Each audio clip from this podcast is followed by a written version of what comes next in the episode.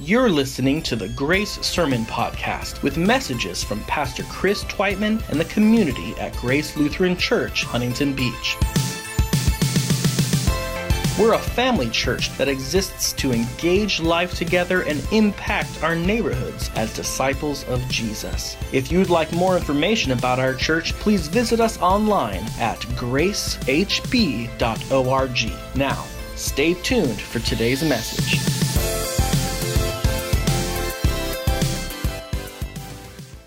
Best laid plans of mice and men often go awry.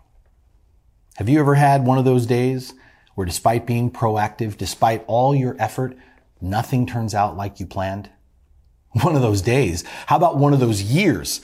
I mean, much of 2020 has been a prolonged experience of our best laid plans going awry. How many calendar events over these last six months did we have scheduled that ended up being canceled or postponed? How many holidays, birthdays, or other significant life events during this last year have we had to completely adjust and revise our expectations for? Speaking just for myself, my family, we had a college graduation that was canceled, a wedding ceremony that's been postponed, several milestone birthdays that we planned on celebrating much differently. And if I expand this list to include my broader family of grace, you, what's taken place in just six months that's changed, the list gets even longer. What does your list look like? What plans for your life got canceled, postponed, or revised for this year? Because it's into this situation, the overwhelming reality that has come to define 2020, that the next passage from the letter of James to the church speaks to all of us who assumed our lives and schedules would be what we planned, that everything we mapped out would come to pass, to an entire planet of people that presumed life tomorrow would continue as we knew it yesterday, until a virus became a global pandemic and changed everything. To those who still, out of tiredness, frustration, or just plain denial of our circumstances, refuse to accept the way things are and persist in trying to regain control of their calendars, their careers, and their comforts. James has a word for us today. A word for today, a word about tomorrow, a word about living for the present and planning for the future. A word that maybe for the first time ever, we might actually be in the right place to hear. So here it is from James 4, verses 13 through 17. Today's scripture reading comes to us from James 4, verses 13 through 17. Read with me. Now listen, you who say, today or tomorrow we will go to this or that city, spend a year there, carry on business and make money. Why, you do not even know what will happen tomorrow. What is your life? You are a mist that appears for a little while and then vanishes. Instead, you ought to say, if it is the Lord's will, we will live and do this or that. As it is, you boast in your arrogant schemes. All such boasting is evil. If anyone then knows the good they ought to do and doesn't do it, it is a sin for them. This is the word of the Lord. Thanks be to God. The way this passage starts might tempt us to believe James is not talking to us. I mean, after all, he addresses his comments to those who travel, who go into this or that city and then spend a year there carrying on business and making money. In other words, James appears to be talking strictly to merchants, to vendors, to tradespeople. But James is offering a situation from the world of business that's to, intended to serve as an example for all people. The key here is not what these people do, it's about how they go about doing it, specifically how they make their plans. James is capturing an attitude, an ethos, an approach to life where we presume that all of our plans are going to come about simply because we made those plans. And to be clear, before we go any further, James isn't saying making or having a plan is wrong, a bad thing. I mean, repeatedly throughout God's word, especially in the book of Proverbs, the wisdom of anticipating and preparing for tomorrow is commended to us. Within the narratives of the Bible, we witness several varied examples of godly people making plans, from Joseph to King David, from Paul, Peter, even Jesus himself. As good stewards of all that God has given us, we are encouraged to cultivate the habit of planning, to be mindful that we reap what we sow in terms of our time, talent, and other resources. Making plans is not the issue. The problem is making plans with the assumption that we have control over our plans. The problem is believing we have a unilateral ability or power to determine when, where, what, and how long we will accomplish something. Why is this a problem? James reveals the foolishness of such a mindset as he declares, why you don't even know what will happen tomorrow. And he's right, isn't he? We don't know the future. We can speculate. We can anticipate. We can make an informed guess and plan for tomorrow. But ultimately, we don't know what tomorrow will bring. The most tragic events in our lives are often the most unexpected. The things we never see coming, the stuff we might have granted as existing within the realm of possibility, but we never could have imagined as actually happening to us. James tells us we should never presume that tomorrow will be like today because our resources and our ability to control outcomes are much more limited than we realize or admit to ourselves. We don't even know all there is to know about the past or the present. So how can we on our own possibly know or guarantee the future? We cannot assume that any of our plans will turn out the way we want, James goes on, not only because our knowledge is finite, but because we ourselves are finite creatures. James's first point is you and I do not have the power and the control we convince ourselves we have. His second point is even more humbling as James asks, what is your life? What is your life? There are many answers that have been given to this question. But James, as always, keeps it real and tells it straight. What is your life? James says, You are a mist that appears for a little while and then vanishes. Have you ever been camping and watched the smoke from the fire curl up and dissolve into the night sky? Have you ever, on a really hot day, sprayed yourself with a water bottle and witnessed the water droplets quickly turn to vapor in the wind? Have you ever caught a morning sunrise come up over a river and melt away the bank of fog along the surface of the water? These are the images that James is invoking to describe what our lives are. Whether we fancy ourselves to be a prominent business person, an award-winning athlete, a noted scholar, a decorated war hero, a rising artist, a skilled musician, the president of the United States, or the world's greatest mom, we are all but a wisp, a vapor. We are but a mist because we are all mortal. Every human life by itself has a beginning and an end. In the span of eternity, each of us on our own exists for a brief moment only to be gone in the next. None of us wants to admit this, but that doesn't make it any less true. Ours is a world that lives in denial of our mortality, all of our modern comforts and conveniences, including our healthcare system, are designed to enable us to keep the end of the road out of sight and therefore out of mind. But James refuses to write us another prescription to make us feel comfortably numb as we punt our perishability downfield. James doesn't tell us here to be strong. James doesn't tell us not to let our mortality dominate our lives. James challenges us to recognize our frailty and to accept our vulnerability. James encourages us to remember and not to forget or ignore that we do not have the power to control how long we have to live, and therefore we cannot assume that we have tomorrow, or next week, or next month, or next year. For James, the reality of our mortality, that life is short, exposes the folly of our presumption that we cannot plan for the future as if we alone control our destiny. For all you and I know, Today could be the last day of our life. Now, before this all sounds too dark and depressing, James isn't trying to convince us to resign ourselves to some fatalistic worldview. James isn't suggesting that our lives are meaningless and without purpose. I mean, Christianity isn't alone in telling the truth about the transience of our humanity. Other faiths and secular philosophies also attest that our lives are but a flash in the pan, a blip on the radar, a flower that blooms and fades. But Christianity doesn't stop here, confronting the inevitability of our death. This, in fact, is where our faith begins.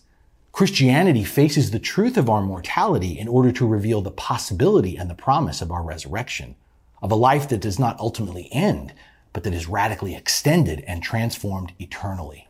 So James isn't declaring, eat, drink, be merry because tomorrow we die. No, for James, admitting that our lives on their own are transitory and uncertain is the starting point for first recognizing and then living as though our lives are in God's hands.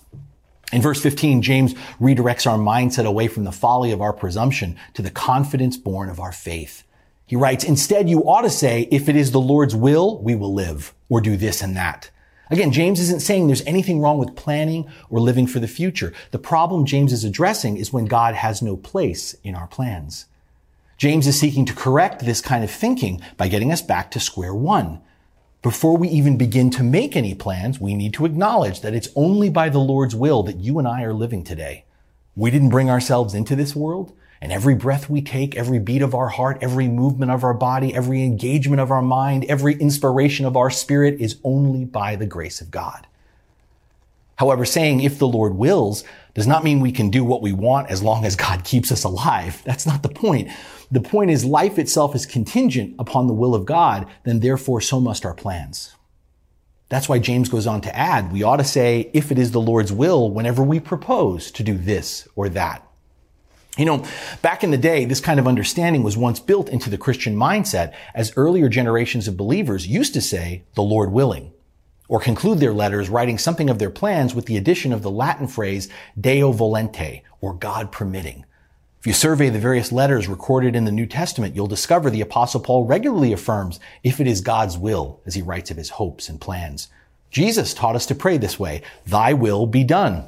Jesus himself prayed these very words in the Garden of Gethsemane before his journey to the cross. Father, yet not as I will, but as you will. The inclusion of this little phrase was an acknowledgement that any proposal for the future must not overlook that our plans are always subject to the Lord's plans for us and for this world.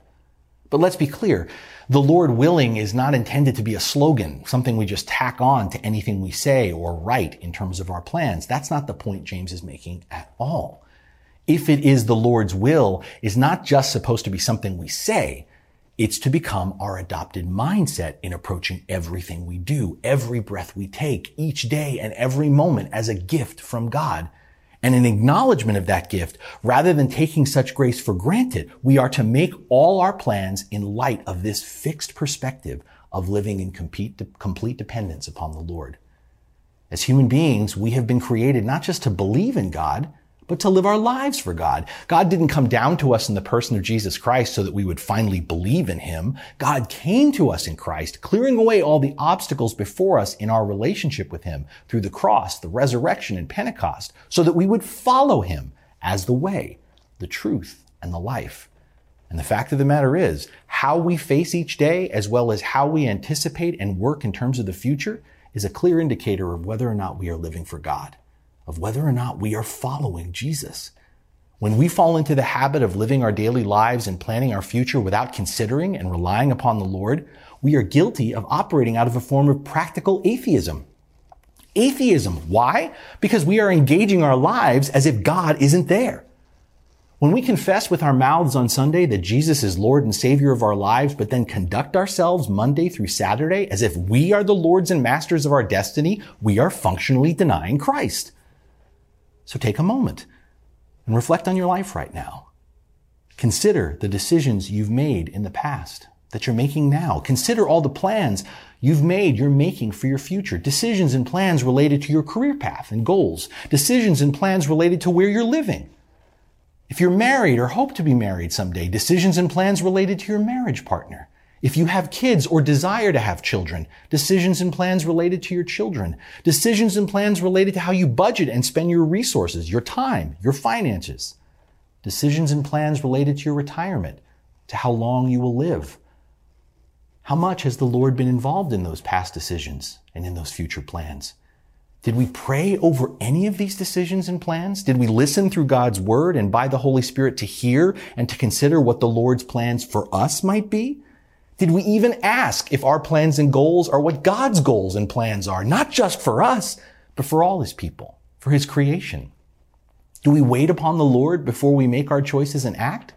Or do we execute our decisions and our plans and then come to the Lord asking God to bless what we've already decided to do? My friends, it doesn't take much to start leaving God out of our decisions and our plans. Part of our confession as Christians is that we are a broken people Forgiven, yes, but still being reformed of our tendency to live for ourselves, to function as if the world centers and revolves around us. And in the midst of our spiritual recovery by the grace of God from our addiction to self, we are bombarded constantly by self-help strategies, advertisers, even leadership examples that urge us, sometimes even shaming us if we don't claim and assert our self-determination, our self-sufficiency, our autonomy and independence. And the more we scratch that itch, the more we convince ourselves we have the power to carry out our plans, the less we will abide in the power of the Spirit. the less we will yield to the Lord's plans for our lives and this world. The more we think, speak, and act under the assumption that we're in control, that we have the right to impose our will and desires for the present and the future with impunity, the less credit and recognition, glory, honor, and praise we will rightly give to the Lord. We will instead presumptuously take all the credit for ourselves. This is what James is talking about when he says in verse 16, as it is, you boast in your arrogant schemes. All such boasting is evil. But why? Why is it evil to take pride in our decisions and our plans? Because it is precisely at the point where our decisions and our plans are our source of strength, our comfort, our hope for tomorrow, that all those decisions and all those plans become our functional God. We're looking to them, trusting and relying on our decisions and our plans to give us joy, to give us peace, to make everything wrong right. Beloved, the more we believe in ourselves, the less we believe in and rely on Christ. The more we live for ourselves, the less we live for Christ, and therefore the less we live to support and care for each other. And this, above all, is God's ultimate plan for our life together, right? That we glorify Him by expressing His love through the good we do for our neighbor, acting justly, practicing mercy, sharing from what we have been given for the betterment of all persons. James underscores this with the last verse of this passage, of this chapter, when he writes, If anyone then knows the good they ought to do and doesn't do it, it is sin for them. Now, we tend to look at sin as wronging God and doing what we shouldn't do, but James is clarifying that we sin not only when we say and do things that are wrong, but we sin when we also refuse to do what is right, what God requires of us to accept God's reign over all creation, to, to declare ourselves citizens of his kingdom is to embrace God's law of love and to commit to live by it. And James, having just finished telling us to keep the Lord involved in all our planning, to live as we have been called in following Jesus, now makes it clear we have no excuse if we fail to do so because having just taught us this principle, we know better.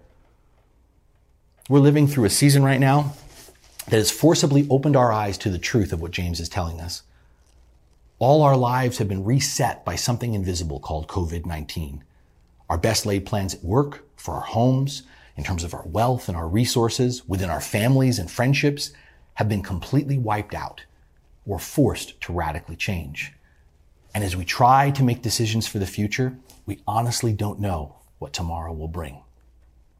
Can I confess to you for a moment how hard it has been to be your pastor over these last six months? in the midst of all that has changed within my life and within the ministry of grace, all that, what's been harder for me has been trying to make decisions over these past six months and to plan for our future together with the staff and leadership of this community. Because there's so many unknowns before us.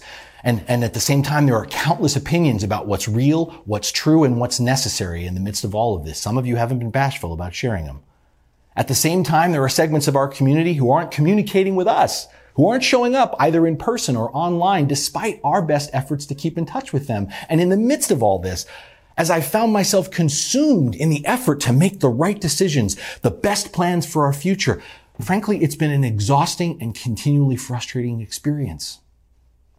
And to tell the truth, until we came to this part of James's letter, I didn't understand why this was the case. But now I get it. Six months in, and what the coronavirus has exposed is the degree to which I have become accustomed to finding my confidence, my peace and security in my perceived power and control to make plans for my life and for this ministry. Don't misunderstand me. I've been praying and seeking God's will. I have. I've been mindful of the Lord's plans. It's just I've realized how much I've taken God's presence, His blessings, and His grace for granted as a given rather than the place the relationship from which I start. And you know what really brought this home for me? When I realized I just kept wanting things to go back to normal. Have you said that? I want things to go back to normal. And by normal, I mean back to my perceived ability to control things, back to my presumptions of having power to determine what comes next for me, and frankly, for grace. But what if Jesus doesn't want my life to go back to normal? What if Jesus isn't leading me back to the place I once was where I was following my lead more than I was following his? What if Jesus is working through all of this by his spirit to lead me to depend more on him and less on myself? What if Jesus is redirecting me from having all my decisions and plans blessed by him and instead having all the choices I make and the plans I commit to first be shaped by him? Bob Goff, a former lawyer and now renowned Christian author and speaker, crystallized what the Holy Spirit was putting on my heart and mind when he wrote this. The way we deal with uncertainty says a lot about whether Jesus is ahead of us leading or just behind us carrying our stuff. What say we, church?